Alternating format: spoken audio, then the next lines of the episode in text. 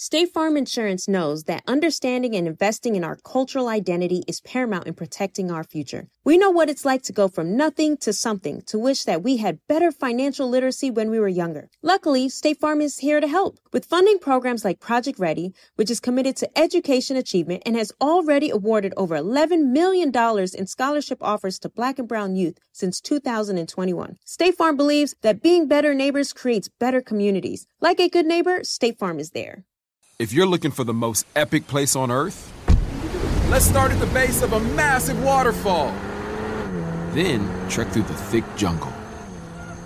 Then climb to the peak of a snowy mountaintop. Then once you get there, keep going. Because with intelligent four by four and seven drive modes and a Nissan Pathfinder, the search is the real adventure. Available feature. Intelligent four by four cannot prevent collisions or provide enhanced traction in all conditions. Always monitor traffic and weather conditions.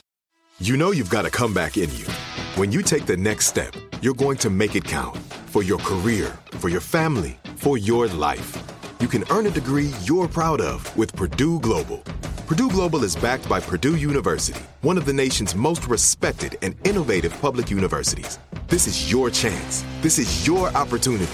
This is your comeback. Purdue Global, Purdue's online university for working adults. Start your comeback today at purdue global dot e d u. Yep, yep, Ghetto Boys is back and reloaded.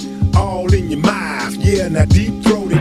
This is for the streets, the real, the railroaded, the disenfranchised, the truth, the scapegoated. And they know it, we speak the truth, so they quote it. Cause we wrote it, the north, south, the east coast. It's the G B knocking, we keeping your head bobbing. It ain't no stopping. And once the beat drops in, violence, the system is so corrupt. They throw the rock out their hands and then blame it on us. It's G B.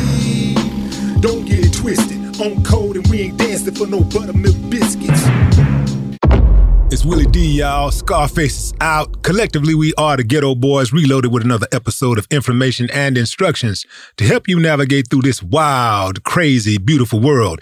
In the studio, Wino. What's, What's up, up King? How you feel, man? Man, I'm blessed. I'm good blessed, to, good to see you, man. It's good to see you. And you're still looking young and healthy. Yeah, it's possible, man. What's the secret, man? What, what are you doing? Man, I eat clean. That's I it. eat clean, man. I don't I don't eat nothing that's not organic. Right. You know, no G M Os in my system. And, uh, you know, I don't get high. I've never been high. Ever really? In my life. I've never drank nothing. Ever. Crazy as I was in the streets, you thought I was on everything, but you know that's how people. That's what people thought about me when I was in high school. Uh, once I got out, I remember a few years later, I ran into this guy at a party, and he said, "Man, I used to think you was on drugs and stuff, man, because you used to fight so much." Oh man! Speaking of fighting, my first I view you was at the Gucci's. I seen you whoop two dudes outside. Or the Gucci's. Right? The club. Yeah, I was I was pretty active at Gucci. And I said, man, this dude got some hands. Yeah. Now me, I didn't I didn't go into the clubs till uh till I started doing music. But back then I just been in the parking lot, you know, bar and stuff, you know. Right. That was my profession back then. Man, you had a very interesting life. Yeah. Very uh yeah. exploratory. I mean, let, let's go back, man. Let's let's let's let's go to the beginning. You grew up in Houston on the north side.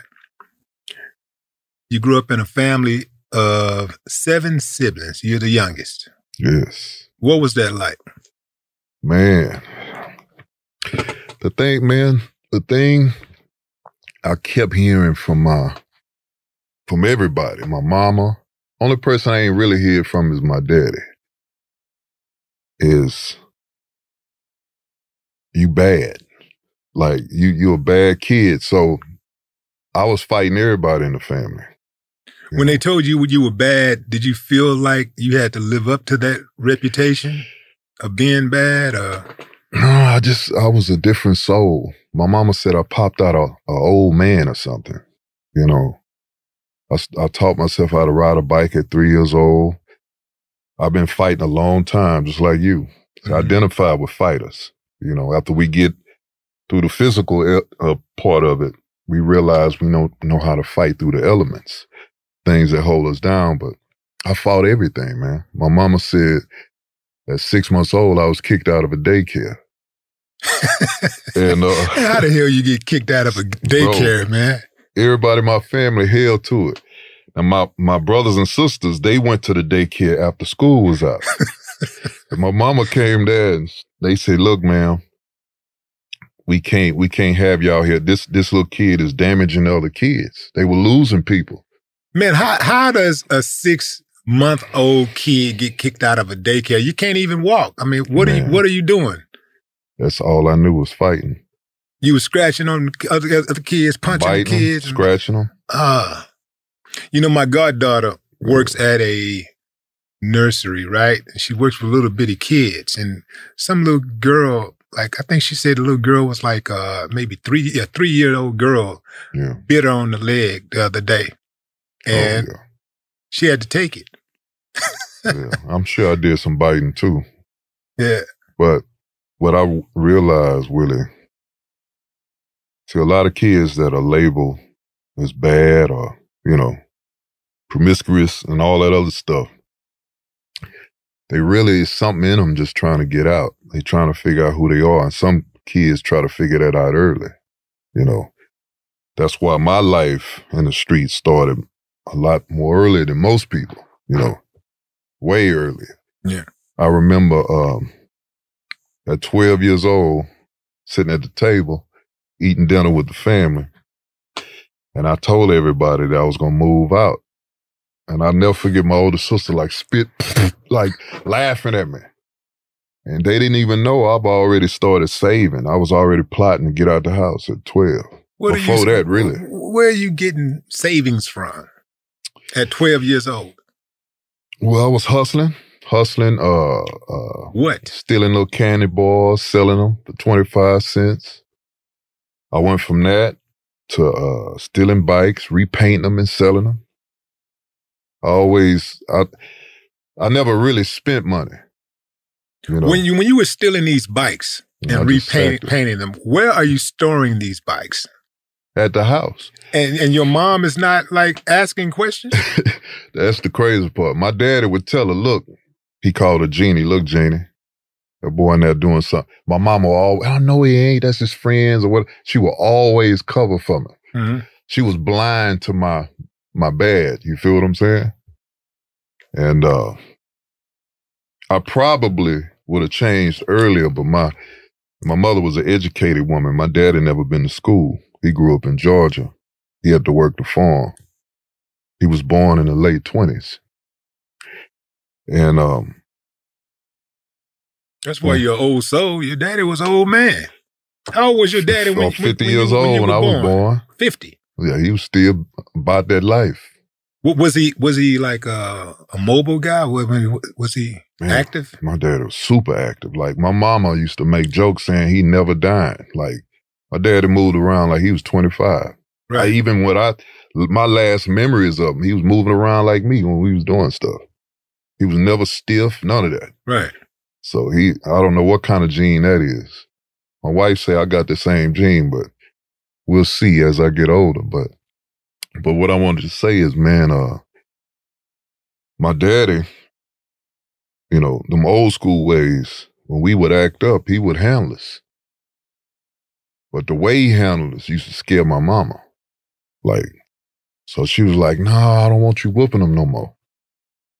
My daddy said, okay. When they get locked up, he named everything that happened to me and my brother. When they get locked up, when they get shot, don't come to me. I'm not, he said, I'm not using my money to bail him out of jail, and don't come crying to me. He said, I know my bloodline. He said, you have to, excuse my language, you have to have kill these niggas to get them in line. And my mama stopped my daddy from from disciplining us. Shoot. Me and my brother went crazy. So y'all, once y'all knew that she had basically uh, put up the green, the red light, Man. It was a wrap. It was a green light for y'all. It was all systems go. Y'all smashed the gas. My brother was trapping out my mama's house out the window. Like, he was doing everything. Like, and I was into uh, cars, but that that happened a little later. But did your dad stick to his guns? Did he never try to discipline y'all after that statement? One time. One time, he called me grown man style. I was trying, I had some stuff I had to go out of town and go get.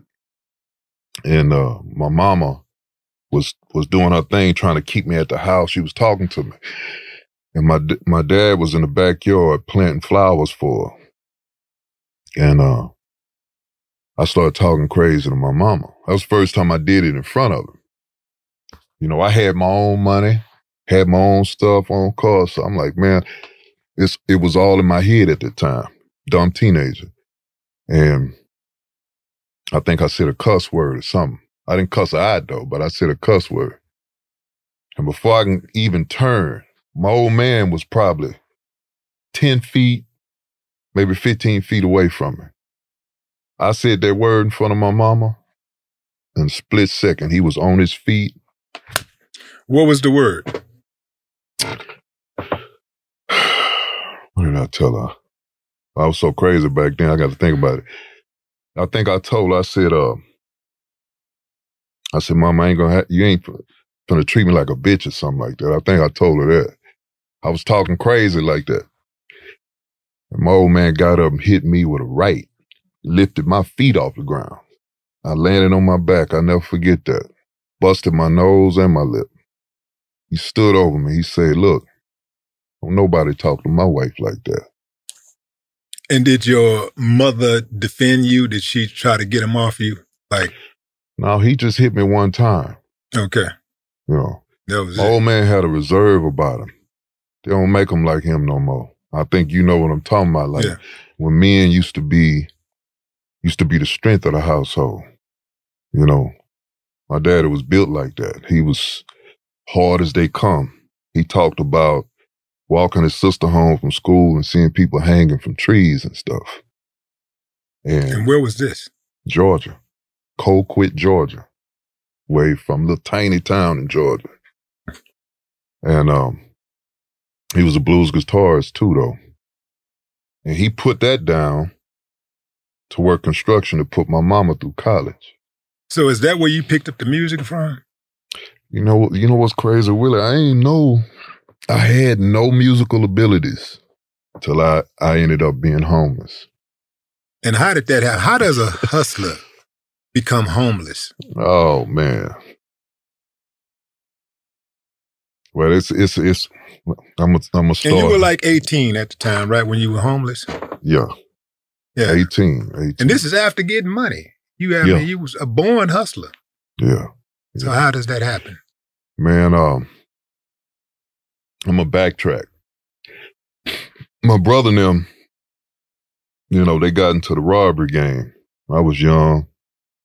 And uh, he came in one night and dumped money on the bed. And uh, when I saw that, and I seen how my mom and them was struggling, I said, I got to get to this real money, you know. And I always viewed myself, my brother was smart, but I, I felt I was smarter. He was smarter in the books, but I was smarter in strategies. So I, uh, I started requiring different aspects. I didn't like selling drugs. I did it one time. I sold probably one rock uh, off Kentucky and Brewster right there in Fifth Ward. And the police chased us. And I said, nah, this too slow and too, too, you know, predictable. So I started going to the junkyard, teaching myself how to steal cars. And I would go to these little, these little hubcap spots. You know, I used to have them little hubcap spots and asking them, you know, if I brought them this, what they would pay me. And I kept going around doing that till I found I hit a hard lick in Porter, Texas, and there was a guy who was selling his parts back to General Motors, and he needed He needed some real stuff. So long story short, at the age of fourteen, I had a warehouse in Humble, Texas, that I was busting cars down, selling them back to him.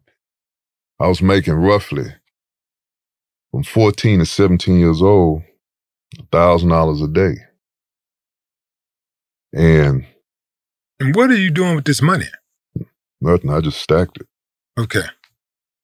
Everybody called me a Mazda to this day. They say, you don't spend no money.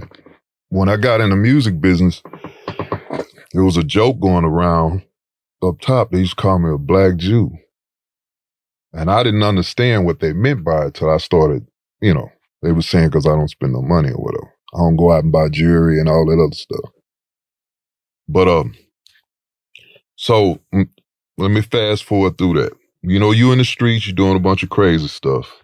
First time in the club, the police brought me in the club. The Gucci's at that, same blood bucket. And it was because they saw me about to steal a car and they got me before I was stealing the car. Attempted burglary. But uh, I was, uh, man, where I wanted to go with this. My story is so intense. I'm just going to take my time and just tell you like this. From fourteen to seventeen, man, you doing all that dirt in the street. At some point, karma gonna come and get you. My mom, she did so many things, bro, to try to keep me and my brother out of trouble. Like I said, she was educated. So she moved out of the ward, moved to Cindywood, moved out of Cindywood, moved to Humble. When we moved to Humble, it was probably five, six other black families in the neighborhood we was in. Other than that, it was just, you know, pretty much number of white boys or whatever. So I learned, like I hung out with white boys and learned how to ride four-wheelers. They were cool with me. And one day out there, I'm out in the field with them. We hear this pop. And when we heard it, I felt like somebody hit me with a brick. So I, boom, I went like that, and I was finna start swinging on one of the white boys. And they're like, hey, look at your head. And it was blood coming near my temple. So, man, I ran to the house. Uh, my mom took me to the hospital, and they removed a bullet. It was a white man, seen me playing with other little white kids, and he shot me. My mama. Shot you from where? Like, where was he? It was a distance. He was at another house? He was in his own house. He was. Did he, he was shoot you backyard. With a scope? I don't know if he had a scope or not. The boys, the, the white boys said, I seen him. He's over the fence. They pointed. You know what I'm saying? I ran to the house because all this blood coming out of my head. So the bullet didn't go through my skull. It just cut the skin and they had to like pull it out. And for those who don't know, Humble is just north of Houston. Yeah. Um, it's like a basically a suburb of Houston, but you can't tell people who live there that, you know, the people who've been living there forever. Mm-hmm. They think it's a real city. But go ahead. And uh, my mom called the sheriffs over there, man. And, you know, my, my little white boy friends, they went to the house, showing the sheriff it's his house, all this stuff. My mom come, I came. And um, my mama didn't let me get out. She let me stay in her car. And my mama told me this story. She said she went in the house and the, the little white boys ID'd him as the one that shot me. She went in this house and she seen all this army memorabilia. And as the sheriff was questioning him, he's like, oh, you know, I was just taking some pot shots at my gate. I don't know how I got, you know, like he was target practice in his backyard with a rifle. Really? So the sheriff's turned to my mama and, and asked her, did she want to press charges? And my mama noticed there was a tattoo on both of the sheriff's fingers. My mama was, you know, my mama from Fifth Ward, period. So, you know, and she noticed both sheriffs had the same mark on their hand as the dude who shot me. And she decided not to press charges. because of fear of her safety for us. You know what I'm saying? That ain't even a fucking question. Do you want to press charges? You got a motherfucker who just shot somebody. And your job as a so-called peace officer is yeah. to keep the peace, is to go in and make the arrest, eliminate the threat yeah. from the citizens of the community that you serve. Yeah. Whoever those cops were, let me go on record and say your mama should be embarrassed and your daddy should have pulled out. Go ahead. Oh, really? But that was my first experience, which is, you know. How did you get shot? To- That's what I'm finna go into. Hold on, hold on. Before you answer that, I-, I need to get back to the bag. I don't want to go too far away from the bag. How did you blow the bag and end up homeless? Well, let me get through that. Because you're, you're, you're, you're, you're, you're how old at this time when you got shot? You're like seventeen? The first time I got shot. Or the, the first time? The first time I was, I was probably about twelve when I got shot. Yeah, damn. Yeah, I was young. Okay. That Now that's the shot by the white man. We're going to get into the getting shot by the brother. Did you get shot? What came first? The, the second shooting or the... blowing the bag. What came first? The second shooting. Okay, it's, okay. It's mixed, let's talk it's about mixed it. In that. Let's All talk right, about it. All right. I had this. Uh, see, I'm a I'm an inventor. I'm a thinker, man. I always think ahead. I always try to plan, strategize, things of that nature. And I wanted I wanted to get more cars to make more money. So I had got this this klepto out of uh, Kingwood. It was a white boy. He steal for the fun of it. Daddy was a doctor, all this other stuff. But he was the only one who could steal in broad daylight. Never got caught. Broad daylight, going to these cars. People just walking right by him. He popping these cars. We had to go at night. Or it had to be parked in a garage or somewhere, you know. So... the guy was such a klepto, man. He ended up stealing his neighbor. This is how, how it started. He ended up stealing his neighbor's motorcycle. Next door neighbor. I ain't talking about two, three doors down. Next door neighbor. And painting it. So the neighbor, he ain't never been in trouble before. So the neighbor called the cops. They take him down, scare him. And he rats my whole thing out. My, I ain't had nothing to do with the motorcycle. And I had that in the back of my mind. I'm like, you know, I figured I needed to either move my little warehouse or something at some point. So anyway, that's when they started. You had a warehouse? Yeah. And how old were you at this time? I got it at fourteen. And, uh, I got to ask this question because somebody's out there thinking it. How in the hell does a fourteen-year-old get the credentials to rent a warehouse? Uh, at that time, crackheads. I had a lot of stuff because of crackheads. Okay. Apartments, all kinds of stuff. You can do a lot of stuff. You don't.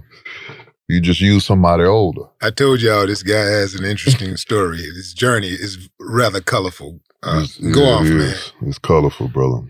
And, um, uh, So, in between that time, they they watch me, they investigate me. I had a number job. You probably ain't heard that terminology in years. You know what a number job is, right? Yeah. I had a number job, and it was clean, boy, clean, regal. And I just I had this new girlfriend. I wanted to stunt on her. So man, I had it cleaned up, and I usually don't do my number jobs like that. I hold it, I sell it, and somebody else buy it or whatever, but I wanted to stunt in this one. And uh, and they were already following me. They already was like clocking up on me. And man, they pulled me over. When they pulled me over, that's when I they took me down, and I found, found out that the dude snitched me out and all that stuff. They went and just got everything. In between that time, you know, I got out, I was out on bond, and um, I went to, uh, I had one of my homeboys pick me up, and I went to this this club off of Kirkendall in nineteen sixty. It was a teenage club called Kokomo's. I don't know if you remember that. I don't remember that one. But uh, that was the only club you could go to and and run into everybody, like Mexicans, white boys, you know, black dudes, the whole nine. So my partner took me over there. I'm looking for this girl, the same one I was I was trying to stunt on. But she the type, she ain't faithful like that. So I knew it. I knew she was kind of wild, but so I went looking for her. Went to the club. The club was closed. So we went down the street to this little stop and go. Everybody used to hang out over there. But usually it's a huge crowd. This time the crowd split. Nah, this nineteen sixty in Kirkendall. You don't get that gangster over there. Like, you know, we used to slap dudes and pull them out their car over there. So I'm like, we pull up right in the middle of it. I look to the left. There's some dude holding a chrome pistol, pacing, talking real loud. I'm like, that's reckless. And I look to the right, and I, one of my uh, partners from the hood was over there. So I walked over to him. I said, man, what, what's going on? He said, man, these dudes want to fight over some broad. And I seen him, he was leaning on his car. He had a pump shotgun behind his leg, excuse me. And I know him. He will use it. So I already knew it's going to be all the way live. So I asked him, did he see this girl? Her name was Keisha, ironically. And uh, I'm heading back to the car because I know I know this dude is real wild. So I'm heading back to the car, and uh, I'm about to get in the car, and he said something to me. And I said, huh? I don't even remember what he said. And when I went back this way to get in the car, homeboy with that chrome pistol came run right over the car. Bah! Bust me in the face. The bullet knocked me off my feet, Willie. I'll never forget this, bro. You know, people people say theatrical stuff when they, they talk about life and death. But the, the only way to describe it is the way you know it.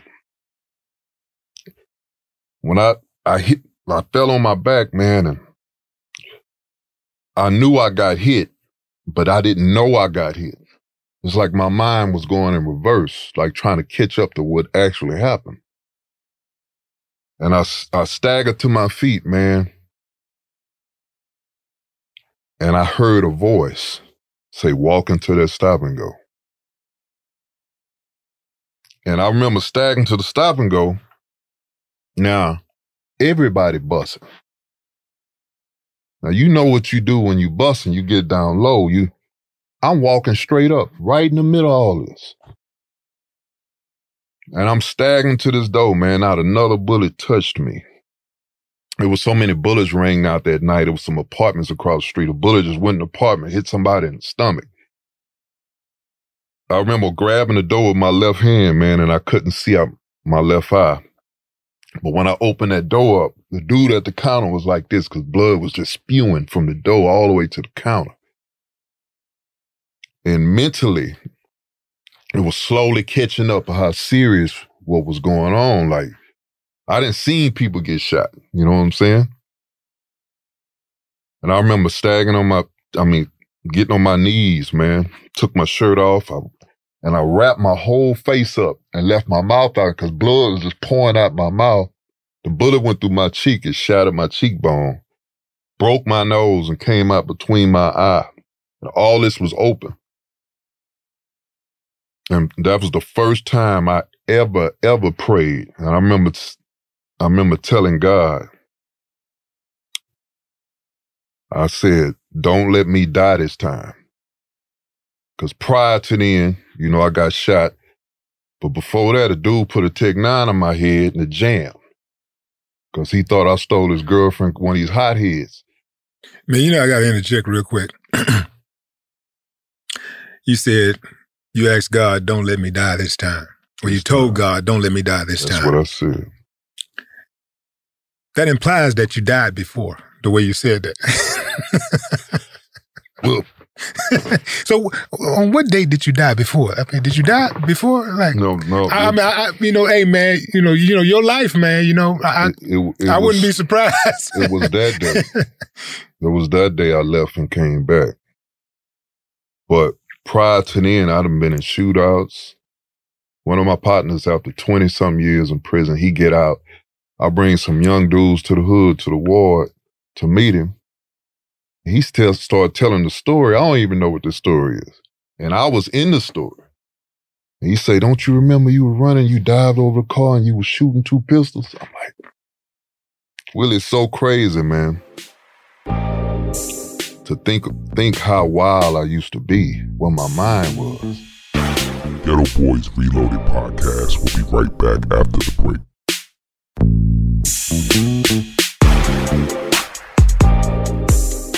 Seeing our communities grow and thrive is something we care deeply about here at Black Tech Green Money. State Farm Insurance also cares about the growth of Black communities. They're actively investing in programs and initiatives that help provide financial literacy, give early career advice, and grow Black-owned businesses, thus leading to generational wealth, which helps protect the future of our communities. We want to build a future that we all can be proud of. State Farm understands that representation alone doesn't equate to authenticity. It also requires active sponsorship of programs like the A X O, a year-long program that recognizes and rewards high school students for their academic and cultural achievements, along with funding programs like Project Ready, a national urban league program committed to educational achievement of Black and brown youth that has awarded over eleven million dollars in scholarship offers to date. State Farm believes that being better neighbors creates better communities and can have a long-lasting impact. Like a good neighbor, State Farm is there. All right, so there we were, cruising through the new open-air zoo, when I realized that the park was closing in like fifteen minutes. Luckily, we were in my Nissan Rogue. With its powerful V C turbo engine, well, we had time to see all the animals. Whoa! And outrun a few! Drive the Nissan Rogue. Moments like seeing my son's team cheer him on mean a lot to me. But after being diagnosed with metastatic breast cancer, or M B C, which is breast cancer that has spread to other parts of the body, they mean even more. I take Ibrance, palbociclib. Ibrance one twenty-five milligram tablets with an aromatase inhibitor is for adults with H R positive, H E R two negative M B C as the first hormonal-based therapy. Ask your doctor about Ibrance and visit Ibrance dot com. Ibrance may cause low white blood cell counts that may lead to serious infections. Ibrance may cause severe inflammation of the lungs. Both of these can lead to death. Tell your doctor right away if you have new or worsening symptoms, including trouble breathing, shortness of breath, cough, or chest pain. Before taking Ibrance, tell your doctor if you have fever, chills, or other signs of infection, liver or kidney problems, are or plan to become pregnant, or are breastfeeding. Common side effects include low red blood cell and low platelet counts, infections, tiredness, nausea, sore mouth, abnormalities in liver blood tests, diarrhea, hair thinning or loss, vomiting, rash, and loss of appetite. Talk about blowing the bag. How did you blow this bag? This, this is how I blow the bag. And become so, homeless. All right. So boom. It's all wrapped up in this. So I'm I'm dying. At this point, I'm in the stop and go, man, and I'm getting very, very tired. I'm afraid. But at the same time, I'm trying to calm myself down.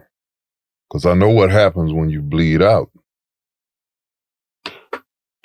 People coming in there, man. I'm hearing girls crying, people falling on my blood. I was bleeding so much, the pants I had on was dry-rotted, bro. When the ambulance got there, they said they couldn't transport me. They had to call Life Flight. And between that time, I flatline once or twice in between that time, either once or twice. And when I got into the, when they picked me up in the helicopter, when I woke up in the hospital, doctors, and it gave me some understanding. They was talking about I shouldn't be living based on the amount of blood I lost. So fast forward to that. Nah, the police just took all of what I had, right? Now, in that warehouse, I had a little stash from my bag, but it was in the back under some stuff. When I got out, when I went back by there, all of that stuff was scraped out of that. Like they, they search everything, like for parts and all this other stuff. And I had this like this piece of, uh, I want to say steel like this here, laying on some dirt on some ground, on, on, on the ground in the very back of the warehouse because it was dirt. It was real raggedy. It was dirty. It wasn't a cement floor. It was a dirt floor with a little tin around it. And um, I knew that they didn't, they got my money.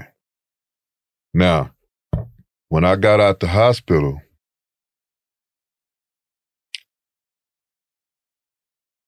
I paused for a minute. And I was wondering, man, you still here. You still here. You know, you get that consciousness of, well, maybe I need to try something different. But I got out there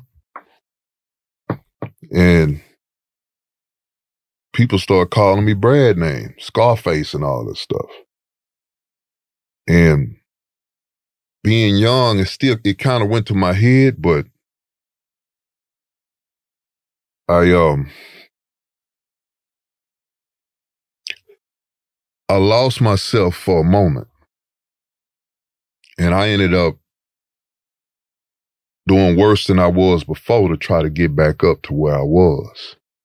This months after coming out the hospital, I wasn't even fully healed. Fast forward past that, end up getting locked up, facing fifteen years in prison. For what? That was, uh, what that was locked up for? Um, another auto theft charge. That was another auto theft charge. fifteen years for auto theft? That, they, must was, they must have been trying to tie you to a string of uh, no. some type of conspiracy or something. It was grand theft, and it was trying to get me for masterminding crimes. Right. Right. So, so, so you end up homeless, and where you, where are you actually sleeping at? Fourth Ward.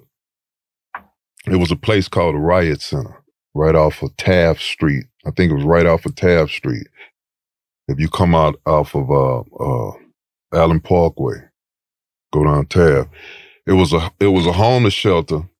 But a lot of teenagers, runaway teenagers would go there from River Oaks, you know, little kids on drugs and stuff like that. So I would go around there to eat. But the reason I was homeless, because I refused to go back to my mama's house. You know. Did you refuse to go because you felt like uh, you couldn't abide by her rules and your no. father's rules, or you didn't want to go because you felt that you would be rejected? No, it wasn't that. My mama was mad at the whole whole situation that I did there, but it's because I didn't I didn't want her to take care of me. Plus, my brother was doing too many things over there. I didn't want to get into it with him and end up back in jail. So, um, and you know, they call it jailhouse religion. So I called God out on everything the Bible said. So I said, you know, you're supposed to provide for me. You're supposed to show me what I'm supposed to be doing. All I know is the streets. I ain't never worked for nobody. To this day, I really never worked for nobody. And what I would do, just off the whim, I would rap about my problems. Just, and I would rap to God about my problems and my depression and all that other stuff. This is why you're locked up? No. This is at the... This is, this is when after I'm your release. Okay. Yeah, after, after my homeless. And um, these, you know, Fourth Ward Mexicans used to come around and be like, man, your voice, you sound chopped and screwed. You sound screwed. And uh, I just kept rapping. So one day, uh, Kevin Bass from the Houston Astros, I didn't even know who he was, to be honest. This dude pulled up, I guess, to give money, to drop off some clothes or whatever the case. And he seen, I guess, seen this one black dude out here with this, these Spanish dudes out in front of the place. And he he paused for a second and listened to me rap and everything. And walked back into place and left. The lady that worked at the desk came outside and said, "Hey, you know that dude?" I said, "No." He said, "That was." Ke-. She said, "That's Kevin Bass from the Houston Astros. He just wrote you a thousand dollar check." And click. I said, "Well, this is how I'm gonna make money, rapping." And I wasn't good at it, Willie. I wasn't good like y'all. But I, I, I took that thousand dollars. And uh, I started getting those Kmart tapes, you know, the ones with all that air in it. Yeah. And uh, I would go to this church I was going to at the time and uh, clean it up at night and use their P A system to record. I ain't had no beats. And I was selling those tapes for two dollars. I remember the dude in the hood say, "Man, you expect me to buy this? Ain't no beat on this?" I was shoving it down people's throat. Until I could like flip that and flip that. Till I started meeting producers. They were whack producers. I was still spitting on the whack beats, recording. And I just kept doing my thing till, uh, you know, I started getting on as New Wine. And, and this is nineteen ninety-six. That's ninety-six. That's ninety. Yeah, yeah. That's in between ninety-four, ninety-five. As okay, so, but you put your first... My first album, album out in ninety-six, right? Yeah. And you have seventeen albums to date. To date. Are you still making money off those albums? Yeah. They're still making a little money. Yeah. Do you you own most of them, don't you? I own all of them. Yeah, okay. Yeah, I, I, I said, I, I gave you credit for at least owning most of them because I know you've always been independent. Well, see, even even the first label I signed to, I pro- I produced, I put all that stuff together. And we were supposed to do a... a P and D deal. Mm-hmm. And the dude tricked me. You know, nice little Christian brother. "Hey, I'm your Christian brother," you know. Put me, when I when I went to a lawyer and let a lawyer see their contract, he said, "Man, that's the most demonic contract I ever seen. It was horrible." Dude flat out lied. And he has never paid me to this day. That album. So you're trying to say that a Christian did this? Absolutely. A man of God. Absolutely. That's preposterous. I, I don't believe it, man. I don't believe it. Yeah, yeah, yeah. yeah so so he got so-called you. So-called man of God. Yeah, okay, so so-called man of God. So he got you. And so how do you restore your faith? How do you end up not being jaded to get to a point well, to where you wanted to continue? Well, I realized that the contract he set up, it was an artist contract. It wasn't even what he said. I didn't I didn't know nothing about no contracts and no lawyers back then. I took a man, tried to take a man at his word. And if you're a Christian man, well, maybe you're honest. I was taught in the street, you don't trust nobody. But when you come in a Christian world, oh, you can trust everybody, da, da, da. That ain't true, Willie. And um, he got me. So I literally called the dude up and I say, you know, either you pay me or I'm coming to see you. Flat out. And the dude was like, you know, what if I let you off the, just let you out the contract? I still wanted my money. But I knew in order to get that money, I was going to put my hands on it. And I was willing to do that, but I didn't want to put, I didn't want the trouble that came with it, and I already had a family by then. So I came up, I said, you know what?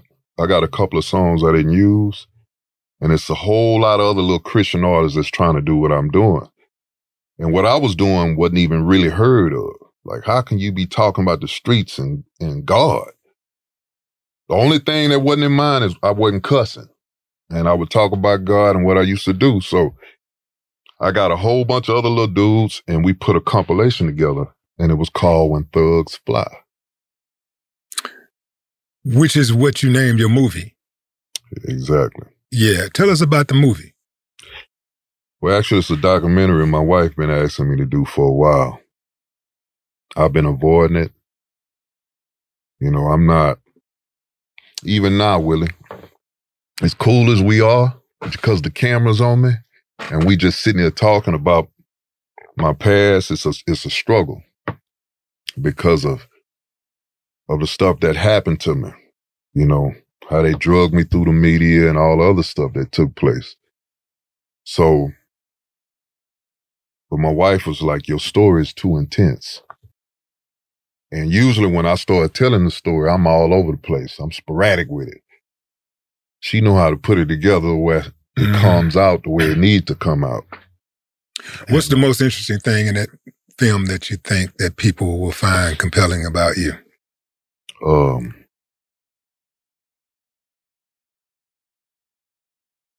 fact, like I'm, I'm not, I'm not like anybody else. I'm not like any other rapper. I'm not like any other dude from the streets. But what makes you not like those guys? Because, you know, people say, well, I'm not like that. I'm not like that. Like, tell us why you're not like that. You know, how how is it that you're not like these other guys? My perspective, man. How I look at life. Uh, I was telling somebody the other day, I've never wore a pair of Jordans in my life. You know, one dude told me I did the Cardinal Hood sin. And the reason I never wore them, because I, because everybody wanted them. I've never followed the crowd. Never was interested in the crowd. I don't even know what peer pressure is. I just wasn't built with that bone, you know? And um, I've almost gotten fights because jokers just wouldn't believe that I've never been high or don't drink. Even my own lawyers don't believe it. Now, which brings me back to your name, Wino. How does exactly. a guy who's never been high, who has never been inebriated, yeah. name himself Wino and then make it work? Actually, a friend of mine, who this dude named Black Seed, uh, he was getting into rapping around the same time I was, and he thought it was interesting. I didn't have a rap name for a minute, and uh, he didn't have one. So I named him Black Seed, and he, he named me New, New Wine.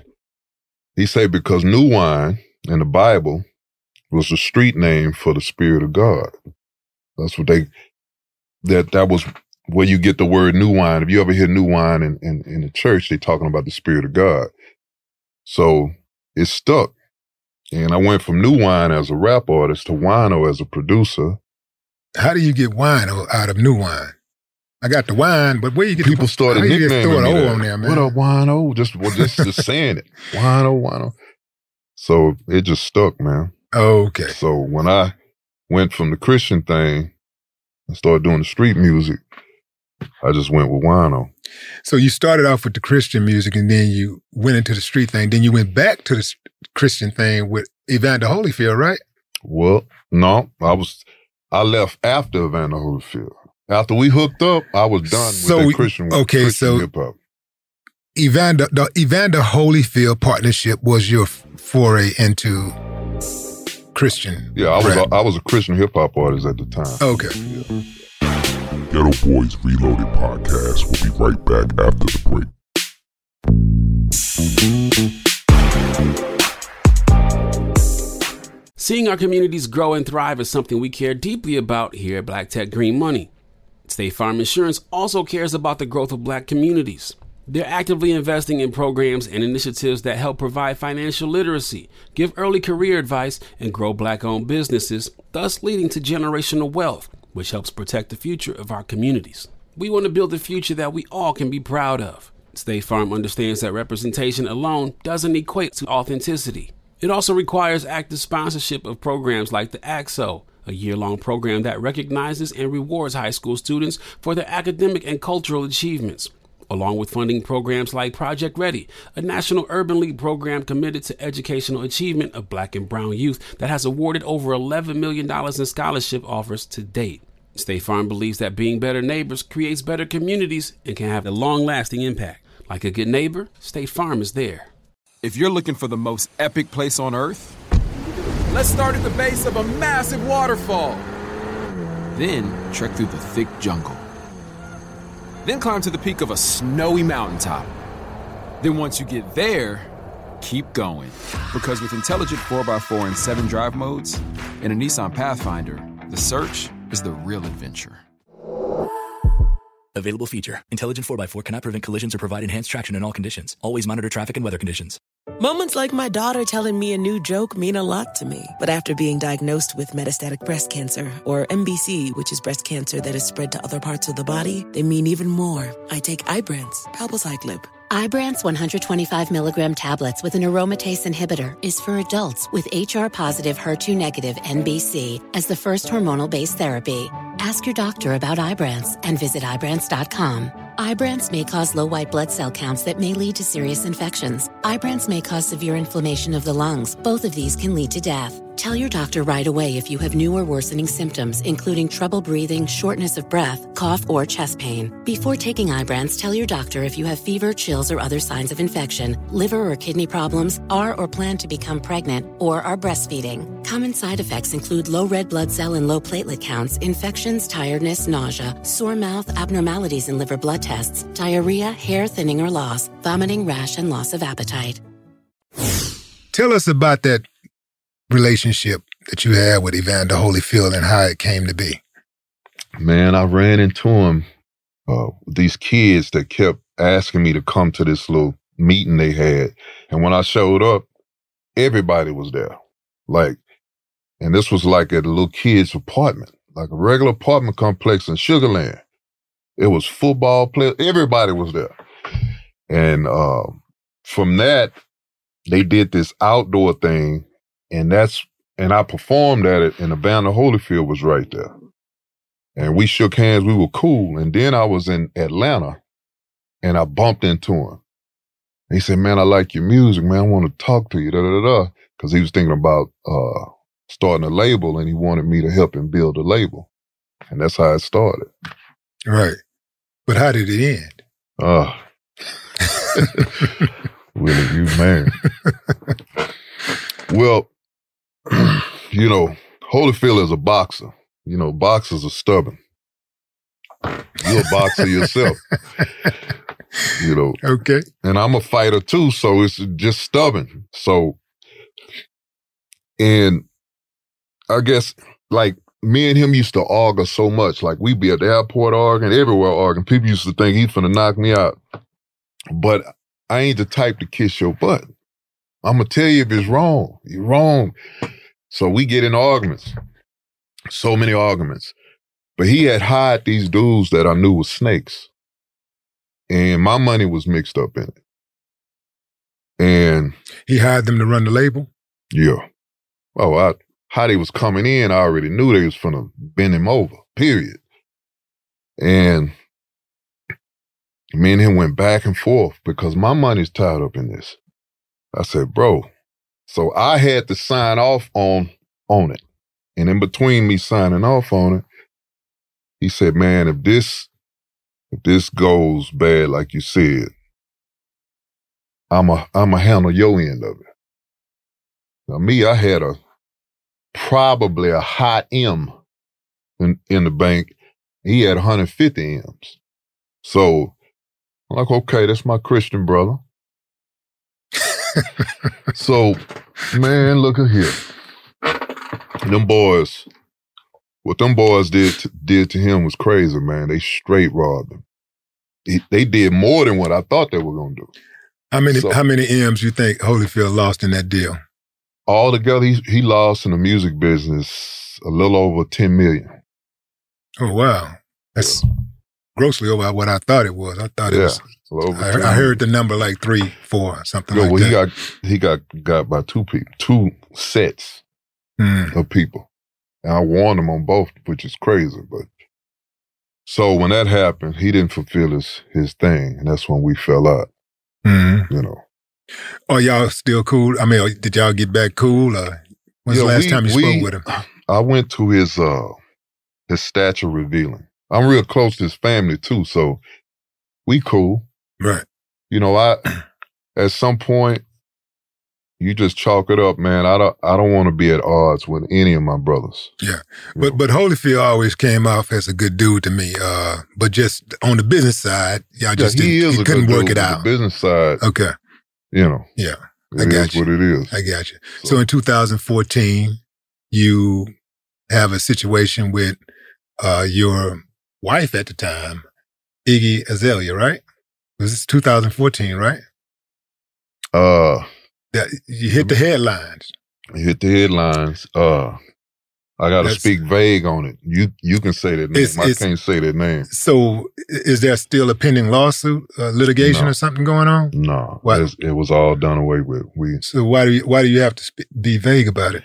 Well, because, oh, because it's a it's still a gag There's order. There's a gag place. order. It's That's still in place. I mean, how real are those gag orders, though? I mean, you know, like, you know, I mean, like, hey, you know, I hear about these gag orders all the time and people break them all the time and nothing really happens. So, you know. I already know, man. But yeah, you know, okay, so you, and, and, and you, you, tell me about that relationship. Uh, you know, all I know is what, I, what I've read. I have never spoken to you about it. Let me tell you about a girl I met. Okay.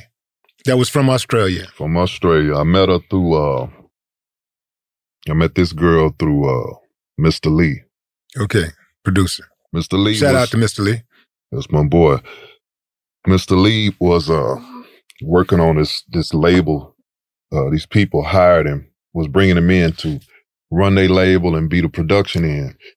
And he called me because he know I'm a producer as well. So I go over there and I see this tall woman in the in the you know.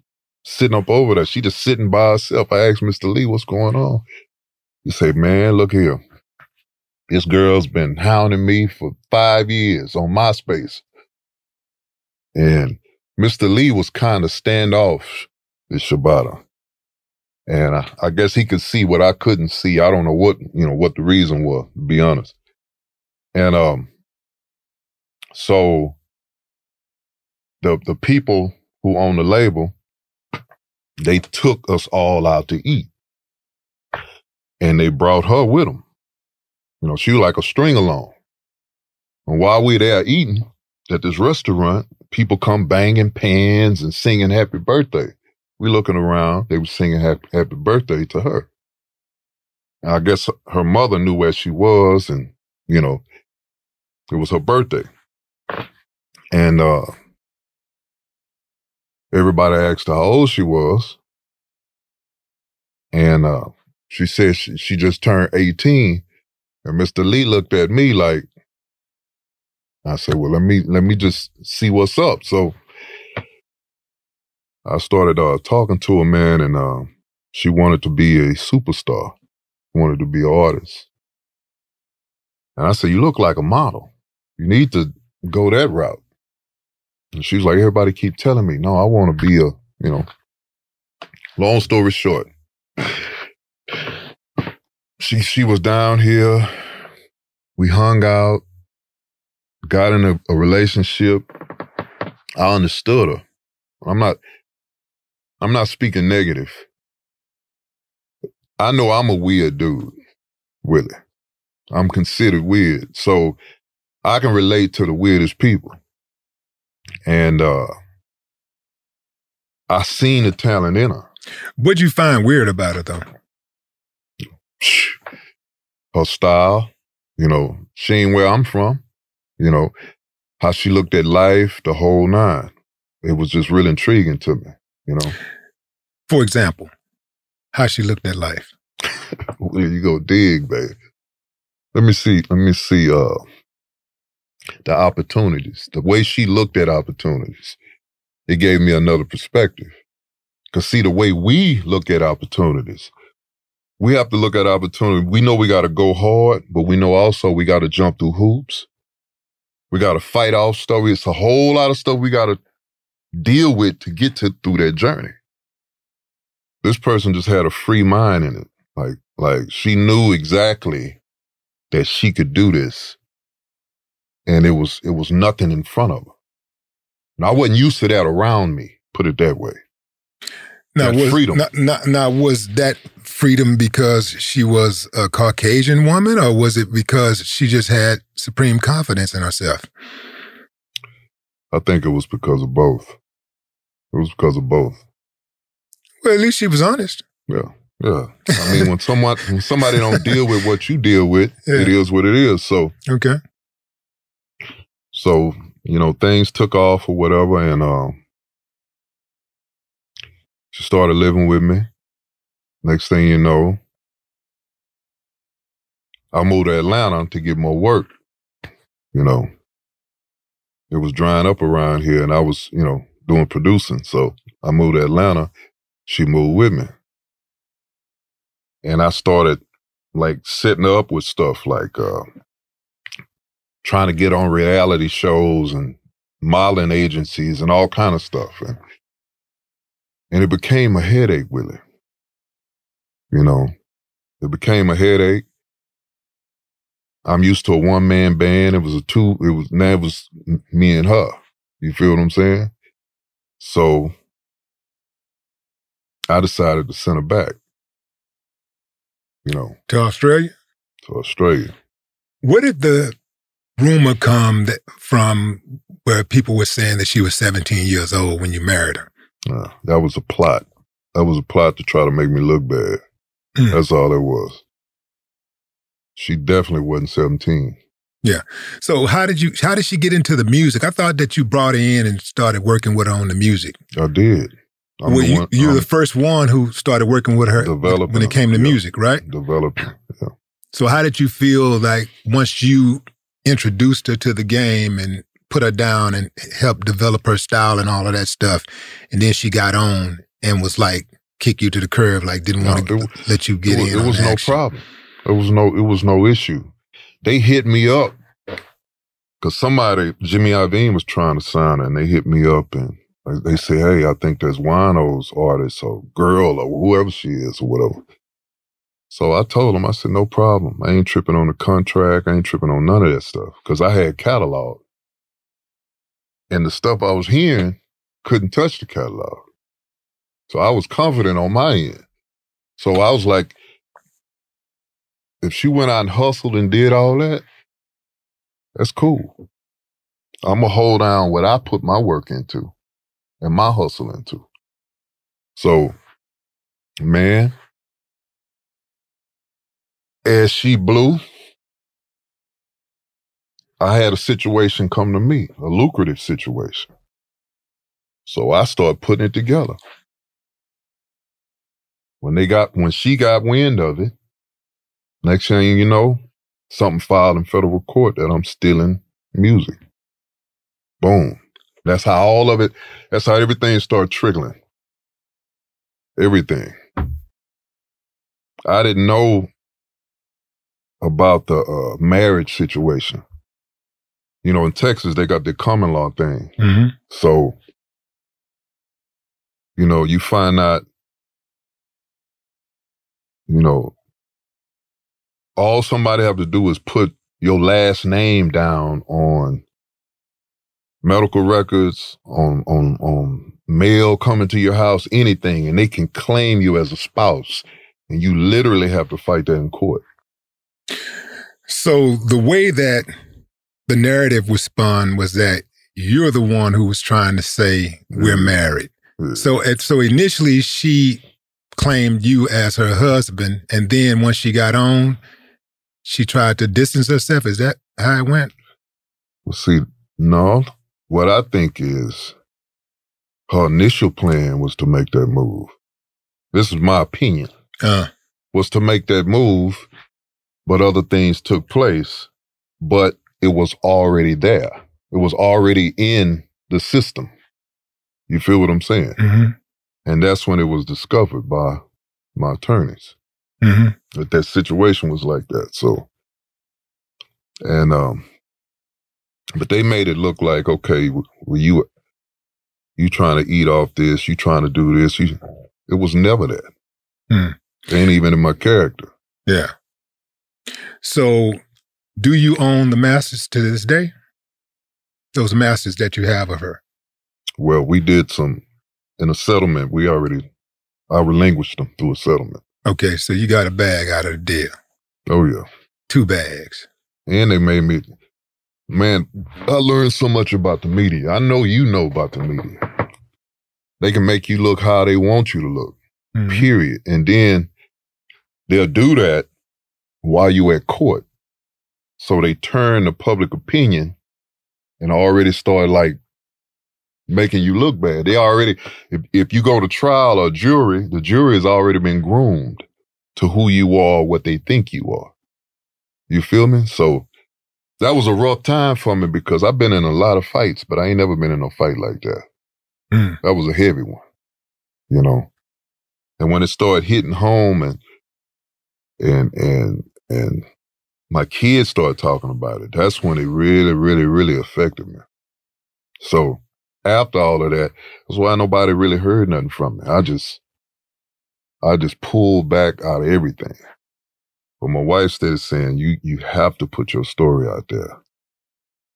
Yeah, it seems like that you got your winner this time around. Um, oh, she's definitely in your corner. Like I, I hear a lot of the things that, absolutely. you know, sh- you guys work on together. Y'all really uh, seem like a real team. How did you guys meet? Oh, man. Um, I met this guy that wanted me to invest into a movie. And uh, it was this steak, it's a steakhouse restaurant right off of San Felipe. And we walk in, right? And soon as we walk in, this dude talking to me or whatever. And I see this tall, beautiful Colombian woman. And I couldn't even hear this dude talking no more, man. She really like caught me off guard.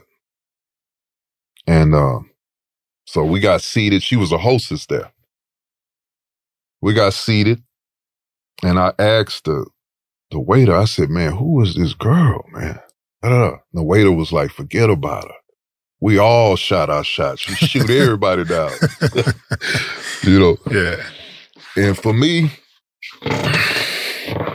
you know, uh, it ain't my shot. So let me, let me shoot mine, you know? So long story short, you know, I started talking to her, and uh, first thing I noticed, she was different, man.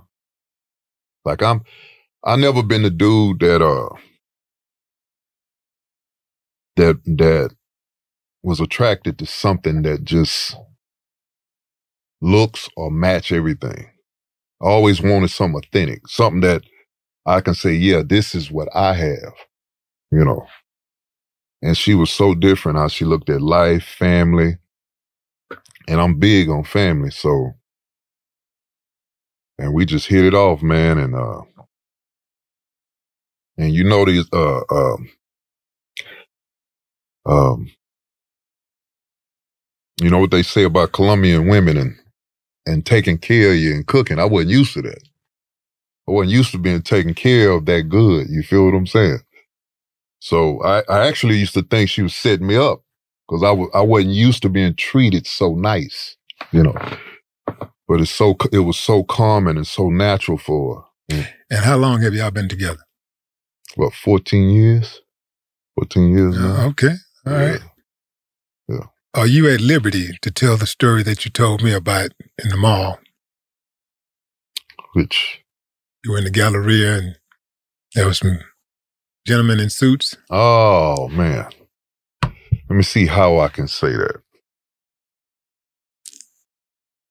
I can say my, my father-in-law is, is a well-respected man, wise man, family man. Um, and uh, he... Uh, He's, he sent some friends of his just to check me out, to make sure I was who I was supposed to be, being around his daughter. You know, he knew, he know his daughter's a, a beautiful woman. You know, she's been a model ever since she was a kid. And he knows how men uh, come up on them like that.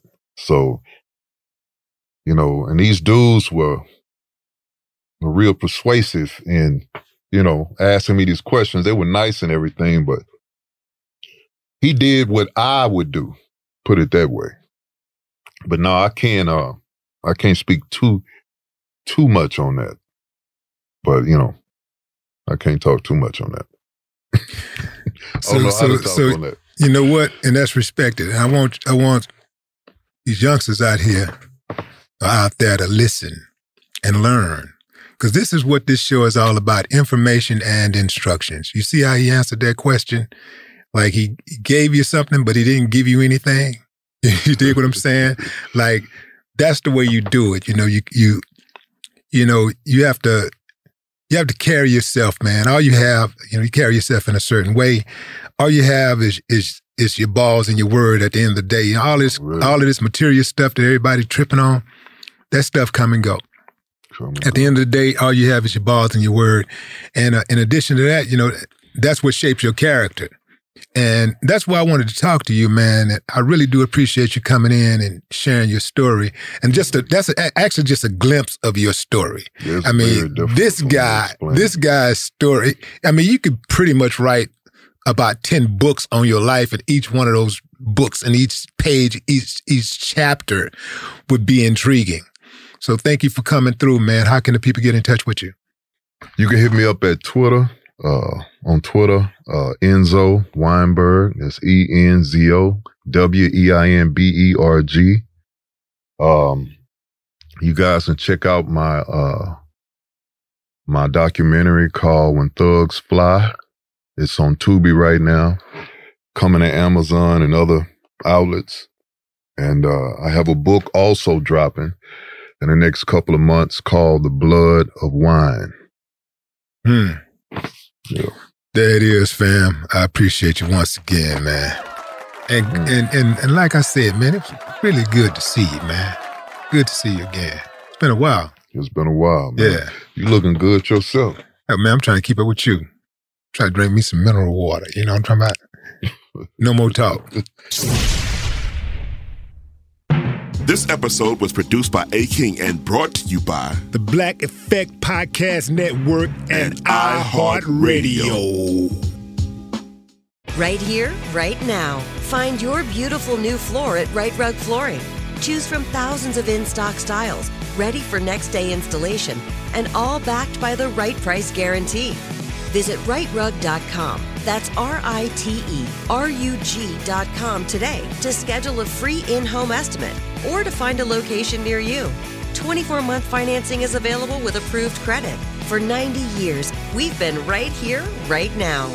Right Rug Flooring. Open a limited-time eleven month certificate at Kemba Financial Credit Union. At five point two five percent A P Y, it's more than triple the national average, plus it's a safe and secure way to grow your money. Visit your local branch or kemba dot org slash c d for details. Offer expires May thirty-first, twenty twenty-four. A P Y equals annual percentage yield. Restrictions apply. five hundred dollars minimum and two hundred fifty thousand dollars maximum deposit. Advantage status required. Comparison based on bank rate average. Federally insured by N C U A. Step into the world of power, loyalty, and luck. I'm gonna make him an offer he can't refuse. With family, cannolis, and spins mean everything. Now, you wanna get mixed up in the family business. Introducing The Godfather at Chumba Casino dot com.